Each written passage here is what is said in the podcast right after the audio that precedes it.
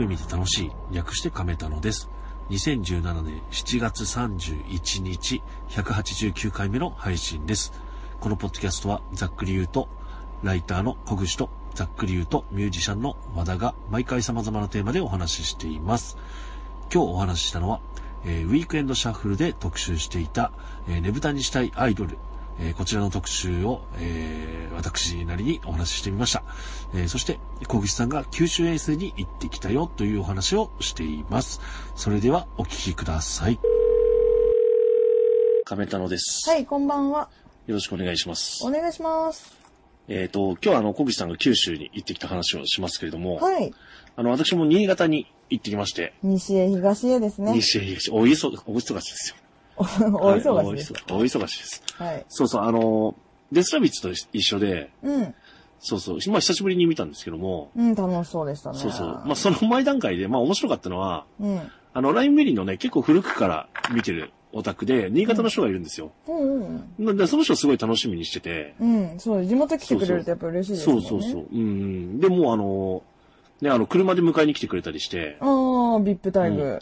そうそうそうそう。うん、で、なんかそのライブ、あの、一番最初にね、そのなんかライムベリーを探せみたいな、なんだっけ、ライムベリー GO みたいなイベントが、うん。イベントというかなんかね、やる、やってるみたいな感じだったんですけど、うん。まあ、それ自体非常にグズグズだったんですけど、あの、ヒントが少なすぎるみたいな。参加されたんですか？あ、参加、参加しましたよ、参加。あの、うん何？今後の予定で、あの、そのライブハウス周辺でご飯を食べるって、うんで、えっ、と、海、海の周辺に行くみたいな、うんうんうん、こと言ってたんですけど、で、まあ、ご飯食べるって言って、まあ、この辺だったらここかなみたいなのが一軒あるんで、うん。うん。で、まあ、その、えっ、と、なんて言ったっけ、あの、とんかつの、うん。えっ、と、カツ丼の、なんかあの、タレカツだ、タレカツ丼。うん。うんあの、醤油だれのカツ丼で。新潟で有名らしいんですけど、そこの、えっ、と、元祖の店。うん。うん。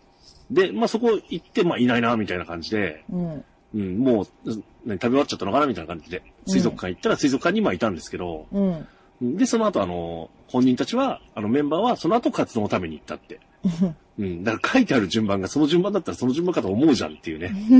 う うんん。ぐずぐずですね。そうそう、ぐずぐず。はい。まあまあ、そういうのがあったりして、で、な、ライブハウス行こうかって、ライブハウス周辺でなんかぐずぐずしてたら、うん。あの、デスラビのメンバーとか、あの、部長がですね、ラーメン配ってて、うん。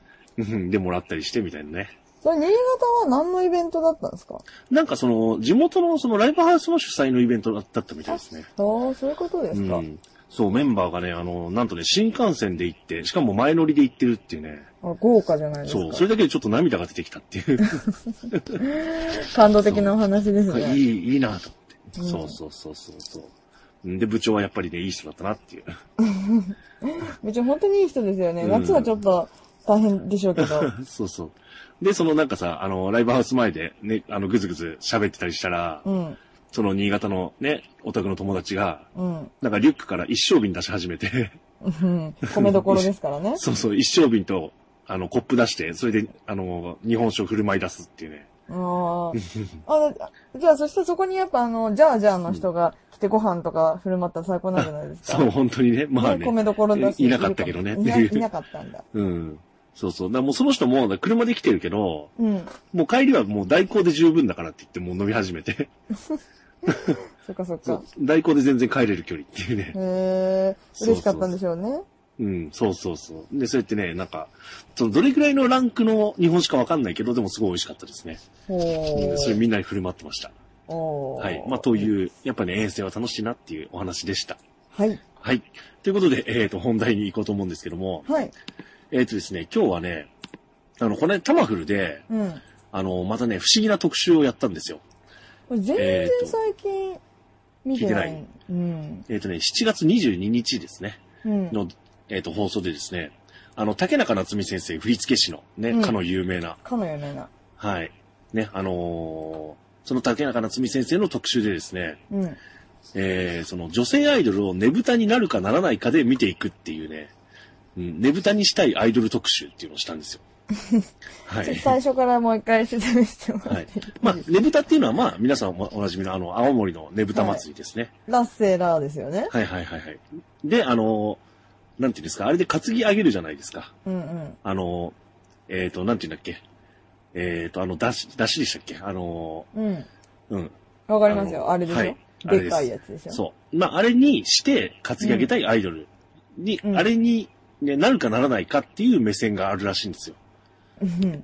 はい。っていう、あれでですね。うん。そう。で、まずその、これはね、あの、ーまず説明としてですね、ねぶたとねぷたって違い、違いってわかります？わかんないです。でも、ネプタが正しいんですよね？あいや、両方あるんですよ。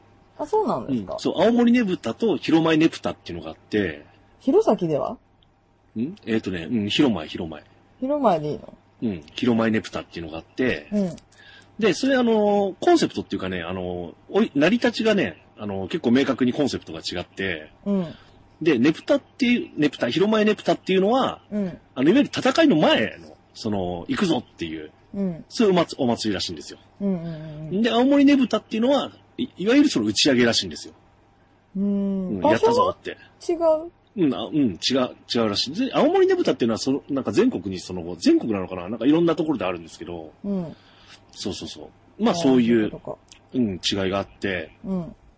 で、あのーえっ、と、その担ぎ上げるものも結構違ってですね、うん。まあ、広前ネプタっていうのは、あのーなんですか、いわゆるその、うちわ、うちわ、うん。みたいな、そのセンスというか、扇状のものに、うん。なんか絵が描いてあるもうん。のの、でかいのを担ぐんですけど、うーん。青森ねぶたっていうのは、えっ、と、いわゆるその、ちょっと立体的なんですね。だから人形にハリボテみたいなやつですそうよねそうそうそうそうそうそう。なんかそっちのイメージですよ。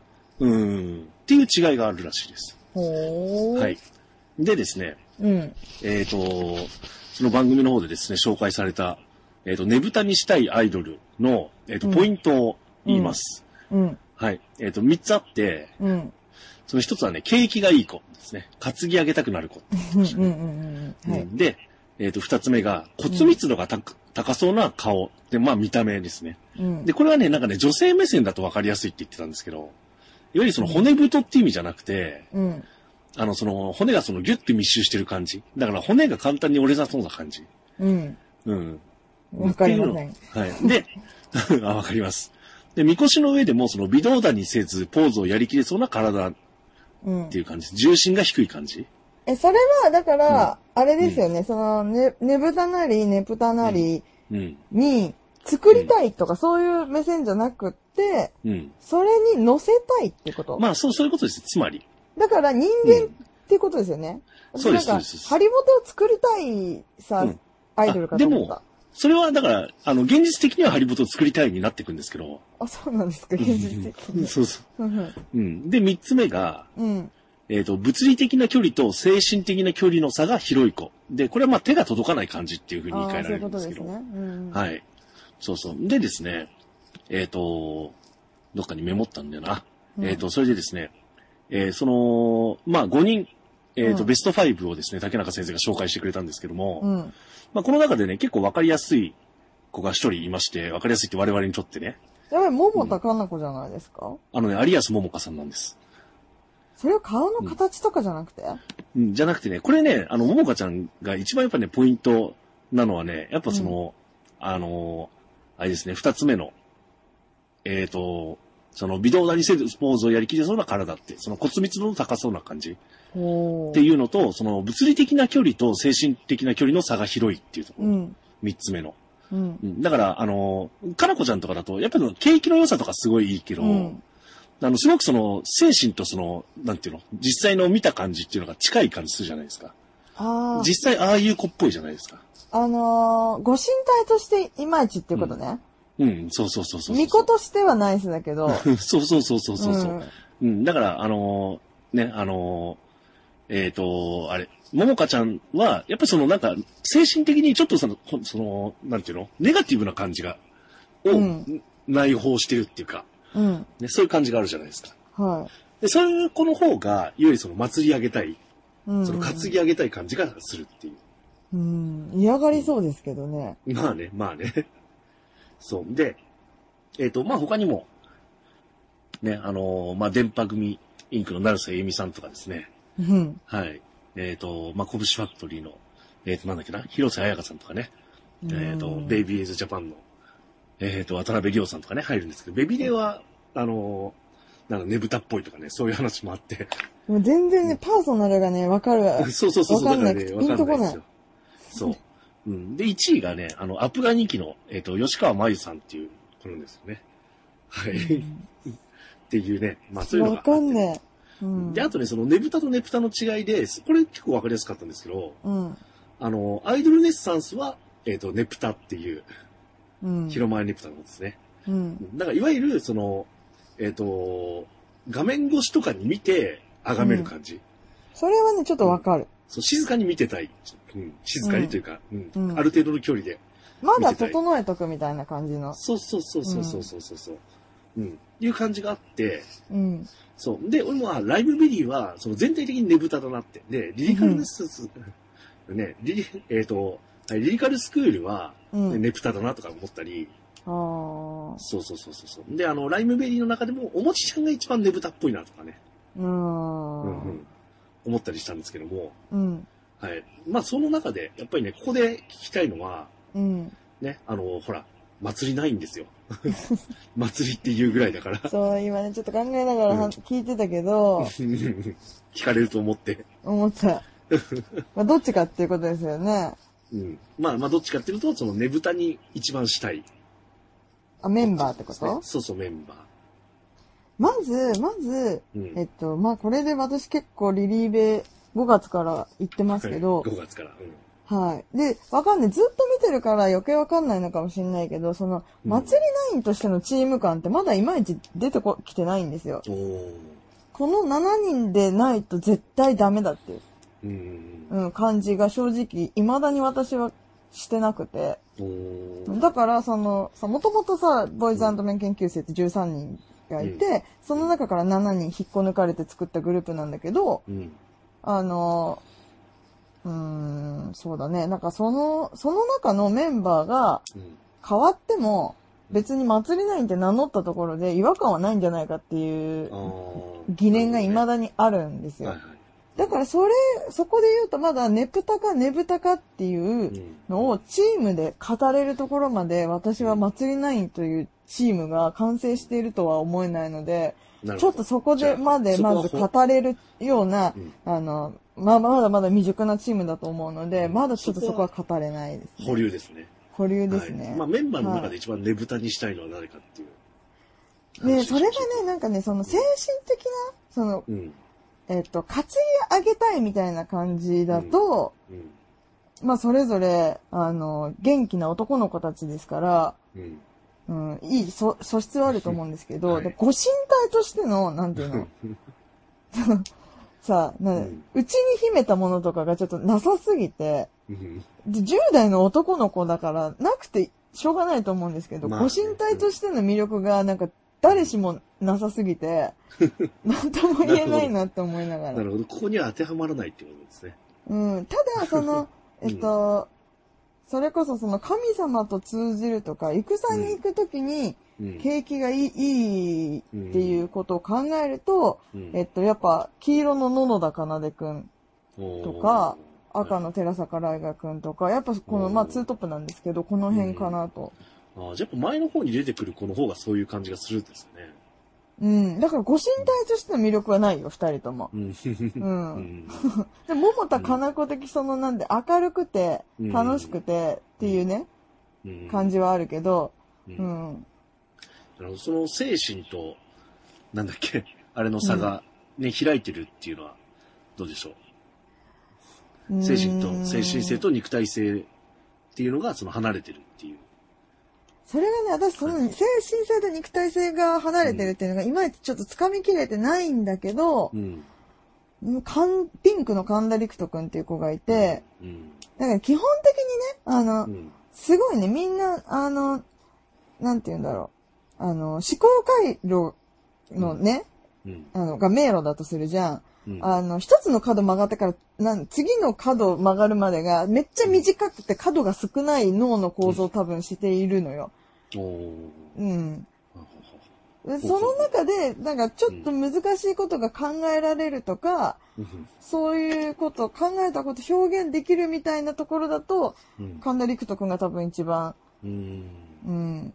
そう、だから身体性とか、なんかこう、身体性となんだっけ？ん？その、身体、まず、えっ、と、精神と肉体ですね。うん。だから精神がちょっとね、あの、うんなんていうんですか、せ精神が地に、地につきすぎていて、うんそ。うん。そう、でも10代の男の子そんなもんかなと思うんですが、まあいかがですか？うんそう言われてみるとそうですね。うんちょっと難しいかなと思って聞いてました。なるほど。うんはいまあ、ちょっとこの考え方結構面白いなと思ってて。うん。はい。なので。やっぱね女の子だからこその、なんかその、精神性みたいなうんところあると思うので、なるほど。うん、はいどうちょっとこ。れね、あれですよ。あの、ラジオクラウドでまだ聞けると思うので、うん。はい、聞いて、ちょっと新しいアイドルの見方として、ね、うん。一つ、ね、ご提唱できればと思います。はい。はい。でもねぶたっぽいとか言うと思うんで、急に。うん、ぜ今全然飲み込めてないよ、まだ。じゃあちょっと勉強させていただきます。ということではい、ねぶたにしたいアイドル特集でした。はい。はい。では、続いて、小口さんお願いします。はい。九州遠征のお土産話をしたいと思います。お願いします。はい。えっ、と、今ね、さっきもちょっとお話しした、祭りナインという、あの、今私が追っかけているグループがうん、初めての九州遠征に行ってまいりました。うん。はい。日程としてはですね、えっ、と、24、25、26で、えっ、と、これがね、日程がすごいんですよ。宮、1日目宮崎。はい。で、えっ、と、宮崎がまず珍しいですもんね。なかなかないですようね。ん。はい。で、2日目が、えっ、と、熊本ほうほからの福岡。う。うん。はい。で、3日目が大分うん。からの福岡。おーはい。で、最終日九州ではないんですが、岡山を通って帰ってくるっていう、この4日間の日程だったんですけれども、私はね、さすがにね、これ全、ぜびっくりすると思うけど、全部平日に、あの、あ行われて。おりまして、え月、そ火、の水、木と。割と昼間からやってたってことですか？はい、あのー、1本目のライブ、13時からとかでやってました。ははい。あ。はあ。ははあ、はあ、そういうわけでですね、あの、私はさすがに4日間ちょっとね、人として、あの、休むことができないということでそうで、すね。はい、ということで、あの、中日うんが、あの、ライブが2本ずつあったのでう、ん。はい、えっ、と、熊本、福岡、大分、福岡と、この4本を行ってまいりました。はい。はい。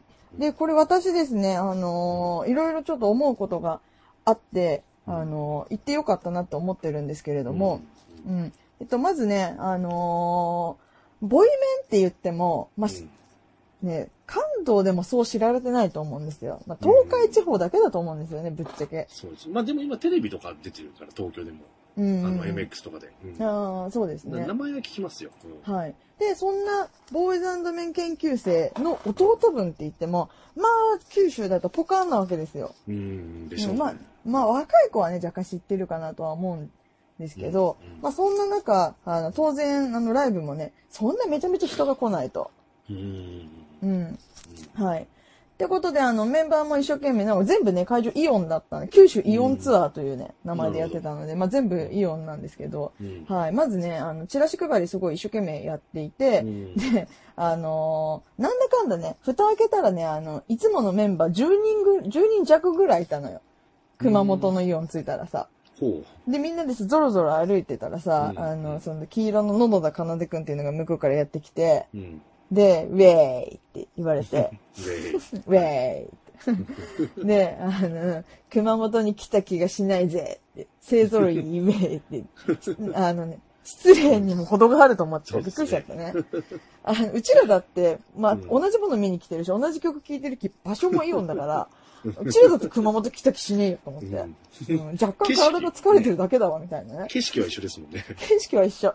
まあね、いいんだけどね。分かって言ってるんだけどね。はい、という感じだ。うんで、あの、なんかそのチラシ配りしてるメンバーと少しお話ができたりなんていうこともあったんですけれども、うんすごいね、私がハートウォーミングだったのが、うんとね、熊本ってね、やっぱ地震のあった土地じゃないですか。うんで、私ね、熊本、運よく、あの、えっと、ちょっと前の方で見れたので、うん。あの、その場面には出くわしてないんですけど、うん。あの、運よく前に入れた私ともう一人以外は、後ろでね、見てたんですよ。後ろ、うん。一番後ろで一列になって見てて、で、そこで、まあ、あのー偶然通りかかった、昼間ですからね、あの、うん。お買い物ついでのおばちゃんとかがうん。いたり、子供がいたりっていう環境の中で、あのーなんかペンライトを貸したりだとか、あの、一緒に見たりだっていうようなことを、このツアーずっと通してしてたんですけど、うん。私も他の会場で一緒に見たりとかしてて。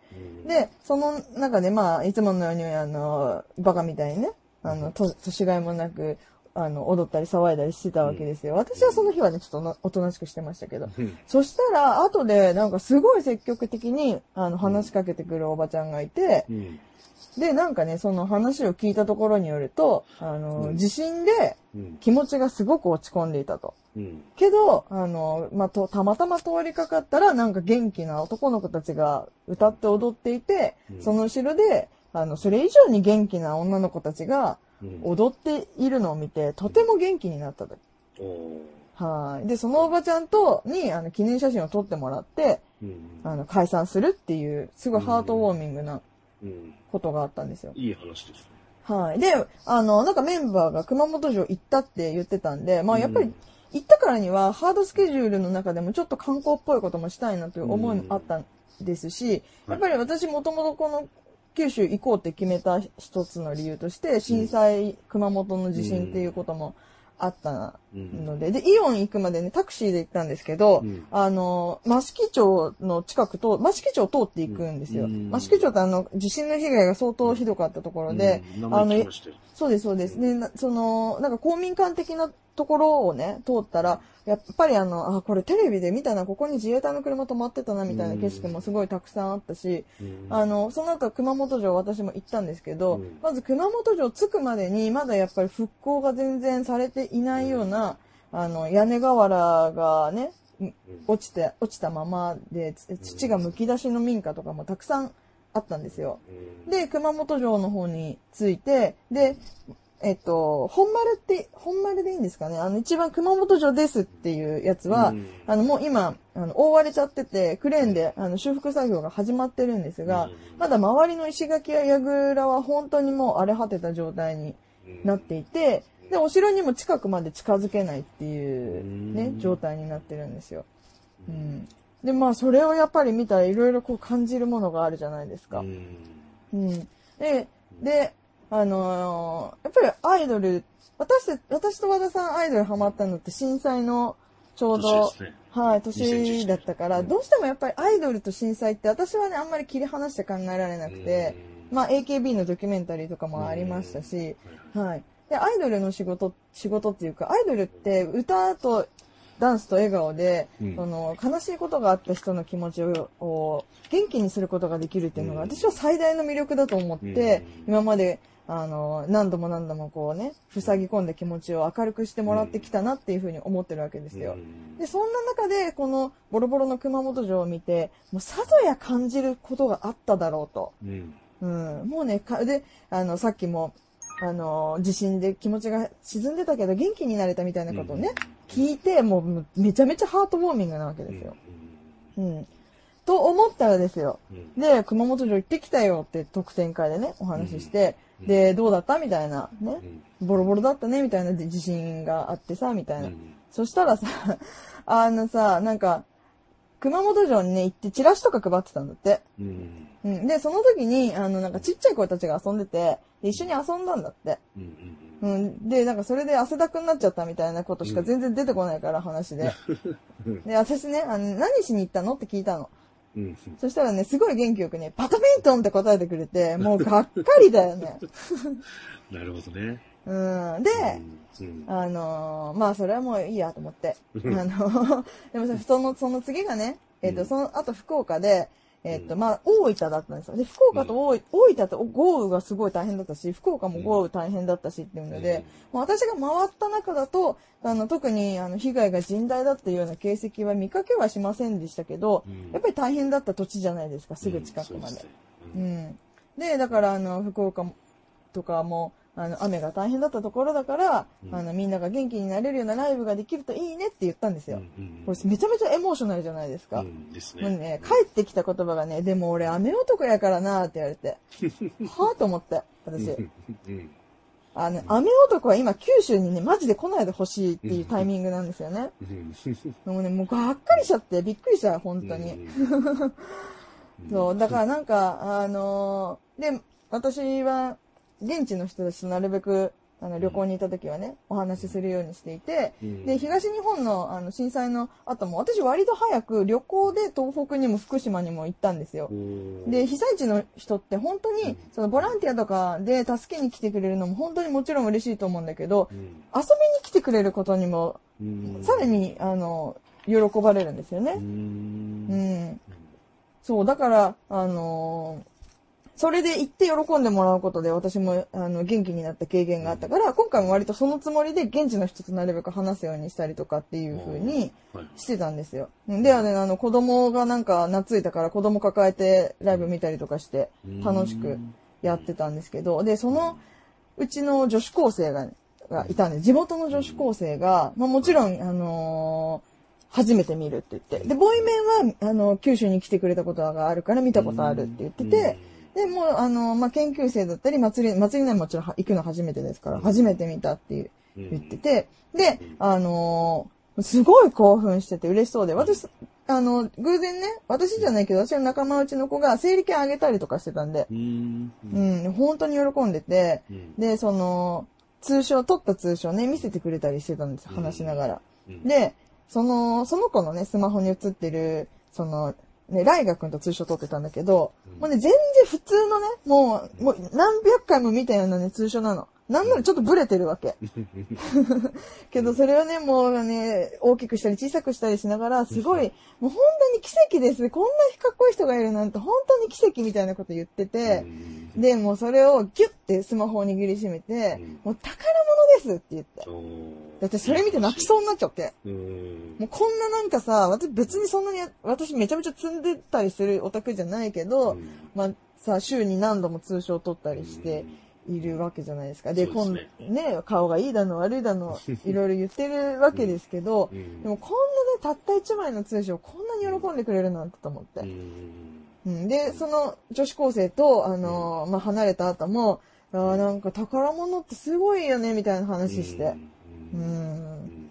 そうそうそうそう。で、あのーまあ、でも最終的に、まあ、私今日、今、もうこれで帰るからって言ったら、あの、で、楽しかったよって言ってね。で、なんかやっぱさ、遠くまで来てるから、みんなそれぞれ自分の推しからすごいなんかエモーショナルなこと言われてるわけ。うん。なんか聞いたら感動しちゃうような。うん。で私一回もない、ないし、なんか遠くまで来てくれてありがとうみたいなことも一回もないからだから九州つに連れてきてくれてありがとうねって言って、それでもないから、うん。もう一回言ったの。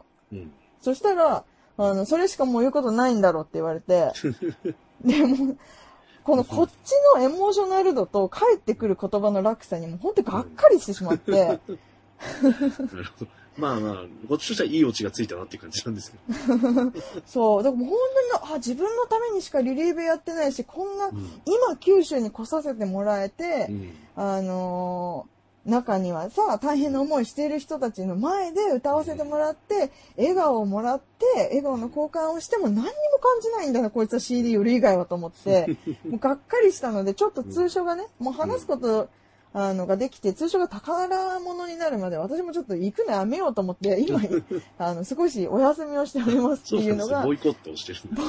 ボイコットというかね、なんかね、やっぱりちょっと、今回行って本当に、あうん。の、やっぱり私はアイドルの仕事は人に元気を与えることだ,、んだなって思ったし、うん。まあ、それの、はあの、端っこで、一緒にそれが誰かと共有できたらいいなっていう、その原点をもう一回見た気がしたので、うん。だから改めて、あの、アイドルすごいなとも思ったけど、うん。あの、ね、過酷な目標やリリーベを課すことで、そこから、それを感じられなくなってしまっているのであれば、本当に今のこの祭りのようなリリーベは、ちょっとどうなのかなっていうふうに また思いましたね。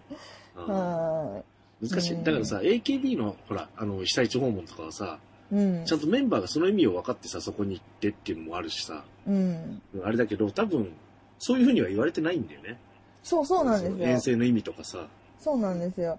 で、もともとその九州の災害豪雨があった時って、もううんこのツアー決まって発表されてたんですよ。おーけど、誰もブログで、うんそのことについて触れなかったんですよ。うんもしかして触れるなみたいなお達しがあったかどうかはわかんないけどう、ん。でも私は他のアイドルがね、うん九州に住んでるファンの心配をしたりとか、中にはすぐこういう支援をしますみたいなことを発表して動いてるグループもある中で、うん。九州、九州ツアーが決まっているグループが、うん。九州に対して何の言葉もないっていうのは本当にがっかりしたし、うん。うーん、なんかね、なんかだから大事なことちゃんとこのツアーでね、この、私は、その、彼、彼らが、うん。あの、九州に行って、そういうふうに、か私が感じてほしかったことを感じたかどうかはわかんないですよ。その言葉にならないだけかもしれないし、忙しくて疲れてて、うん。あの、感度が鈍ってるのかもしれないけど、うん。もし何にもね、感じずに帰ってきたら、これは本当に悲しいことだなと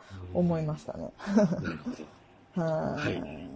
そんな感じで。はい、また何かね。まあ私はすごいいい経験になってね、オタクと久しぶりに、あの、ゆっくりいろんなお話もできたりして、楽しかったので。そうですね。あんま時間ないですもんね。そうそう。ね、旅行としてはめちゃめちゃ楽しかった。ううん。ん。はい。で、ライブも楽しかったし。ははいい、そういうことですね。九州のお話でした。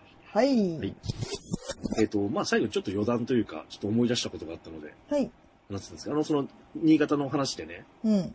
まあその地元の子っていう話をさ、さっきコキさんがしたので思い出したんですけど、うん。あの、まあおそらく、うん。えっと、いわゆるそのヒップホップ好きうん。な、ね、子がそのみーちゃん目当てで来たんじゃないかっていう男の子二人が来てたんです、そのライブに。うん。うん、で、あの、後にそのツイッターとか掘ってたら、うん。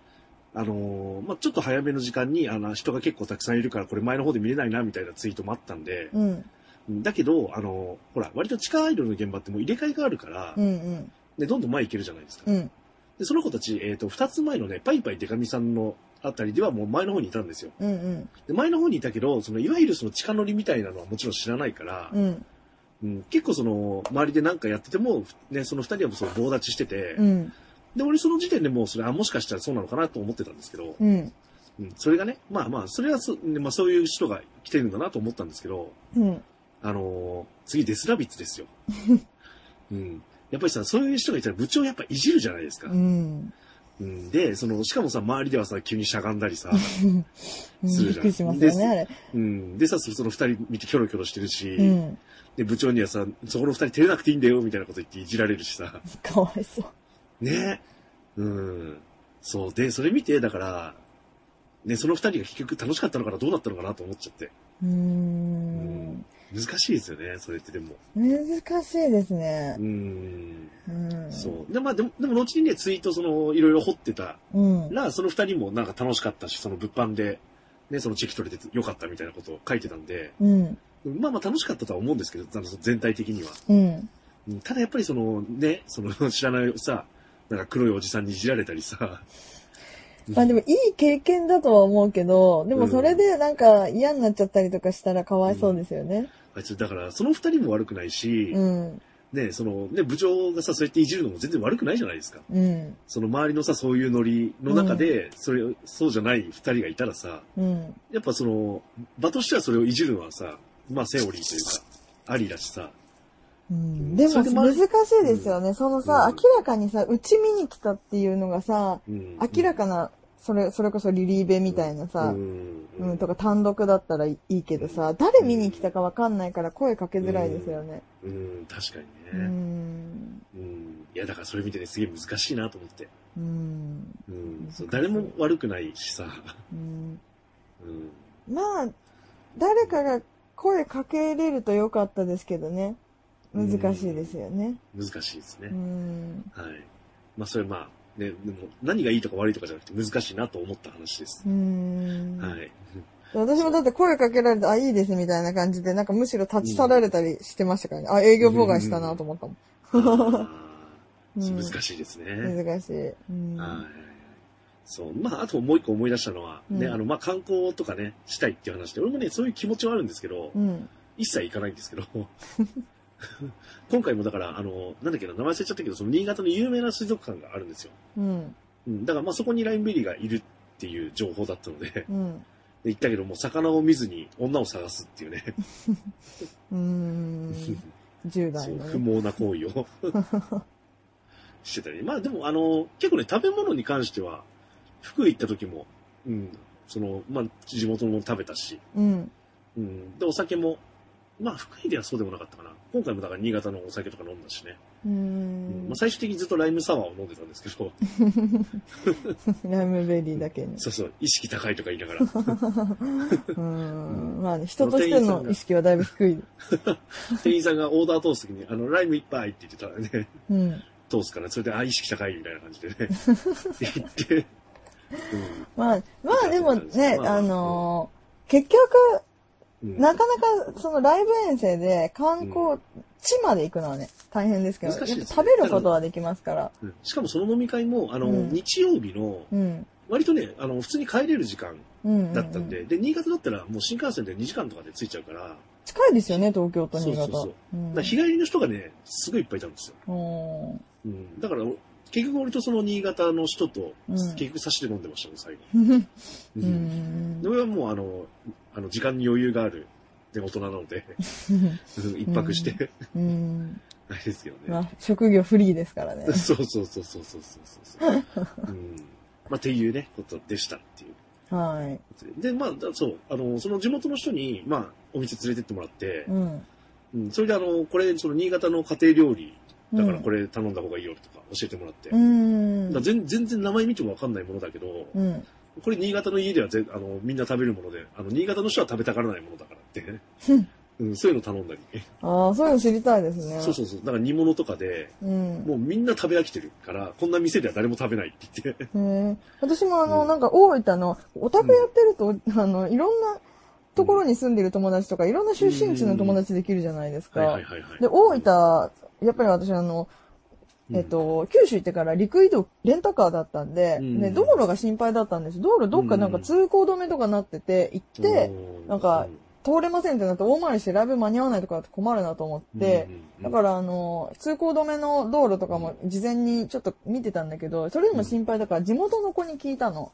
うん。でそれで、まあ多分大丈夫だと思いますよって話で、で、まあうん。何食べたらいいか聞いたら、なんか大分県ってな、なうん、鳥天ぐらいしかわ、あの、もそうですね、そうですね。うもっとね、も、もののふとした知らないじゃないですか。で、あのーなんか聞いたら唐揚げが、ね、美味しいって言うから、う。うん。ん、何それと思ってね。いうん。でも本当になんか行ったら唐揚げ屋さんがいっぱいあって、うん。なんか美味しかったですよ。あの、うん砂肝のね、やつが美味しくて、なんか塩うん、塩ニンニク醤油だれみたいななんかちょっと、あの、うん唐揚げ自体の味が濃い感じで。うん。う。うんん。そう、全然なんかね、わけわかんない唐揚げしか売ってないところの店先で食べるっていうね。ううんん。あーでもそういうの楽しいですよね。そうそうそうそ。そううそうそう。あ、あともう一個思い出したんですけど、もうなんかどんどんいろんなことを思い出していくんですよ。うんうんうん。脳が活性化してよろしいことです。うんはい。まあ、新潟といえばアルビレックス新潟じゃないですか。ああ、うんあれの話ですね。ちょっと聞かせてくださいよ。はいあの、。商店街の、うその、まあ、ライブハウスがある商店街うに、ん。あの、まあ、ライブハウス、ライブハウスの目の前に、その、だからオレンジのローソンがあるんですよ。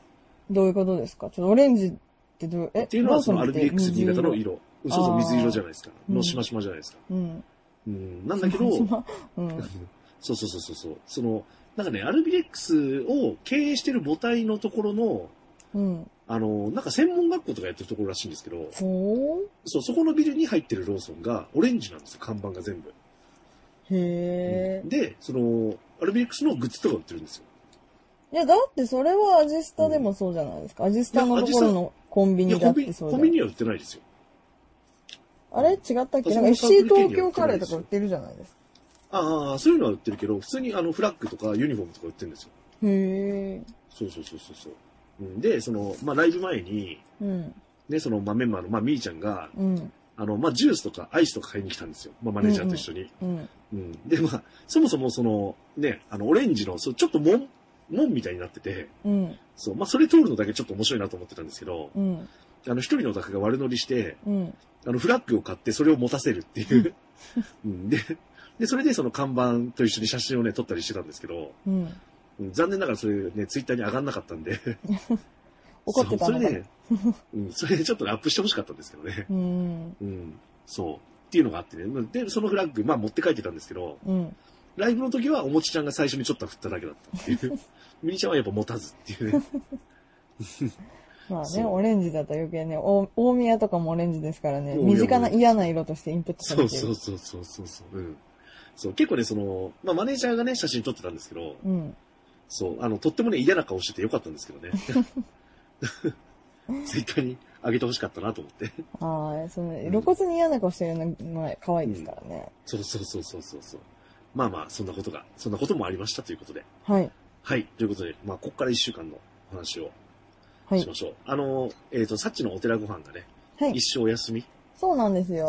なんですね。なので、まあ、その話来週はね、しましょう。第2話。はい。はい。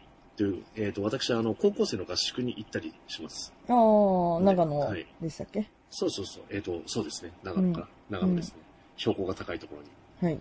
はい。あと、あのーえっ、とですね、あの、チャンピオン、小口さん買ってるチャンピオンあるじゃないですか。もう全然読めてないですよ、もあ、そうなんですね。それでやってるあの、ね、あの、サイプレス上野さんが、あの、監修というか、あれ、もうラップの漫画って、小口さん見たことありう。ます？見てない、見てない。あーはい。ラップの漫画があって、それにあの、まあ、ミリちゃんもゲストで出てたことがあるんですよ。うん。でいわゆるその、えっ、と、バトルを、フリースタイルバトルをしていくっていう漫画なんですけど、うん。うん。で、それであの、まあ、ギャグ漫画なんだけども、うん。その、実際にその、誰か、誰かと対戦して、うん。うんで、それを、あの、まあ、なんていうの？そのキャラクター化して、ね、あー漫画にするっていう。月役のフリースタイルバトルバージョンみたいな感じ。あ、そうです。で、もっとその、実在の人物じゃなくて、ちゃんと漫画のキャラクターになってる。うんっていうので、あの、ミリちゃんがね、出た時もあるし、まあ、うんあの、ワルシテさんとかね、うんうんそのドタマさんとかね、あの、うんカンさんとか、まあ、そういう、本当に有名ラッパーがいっぱい出てるんですけど、うんそれの、その一巻の観光記念うん。トークイベントがあって、まあ、ミリちゃんも出るんで、それに行きますっていう、うーん。あれがあります面白そはい。う。うん。うん。私は、まあ、リリーベを今ちょっとお休みをね、うん。していて、まあ、ここ、ここで復帰しようっていうタイミングが決めてはいるので、またうん。再開したらというか、あのね、はい。まあ、現実的に言ってですね、あの、ちょっと仕事がちょっといそ忙しくなるというか、うん。あのー仕事関係の土地がですね、これから祭りのシーズンに行くので、入るので。お休みできないという、はい。はい、そんな感じになってます。はい。ということで、じゃあ来週もそんな感じでお話しします。はい。はい。ということで、えー、ありがとうございました。お疲れ様でした。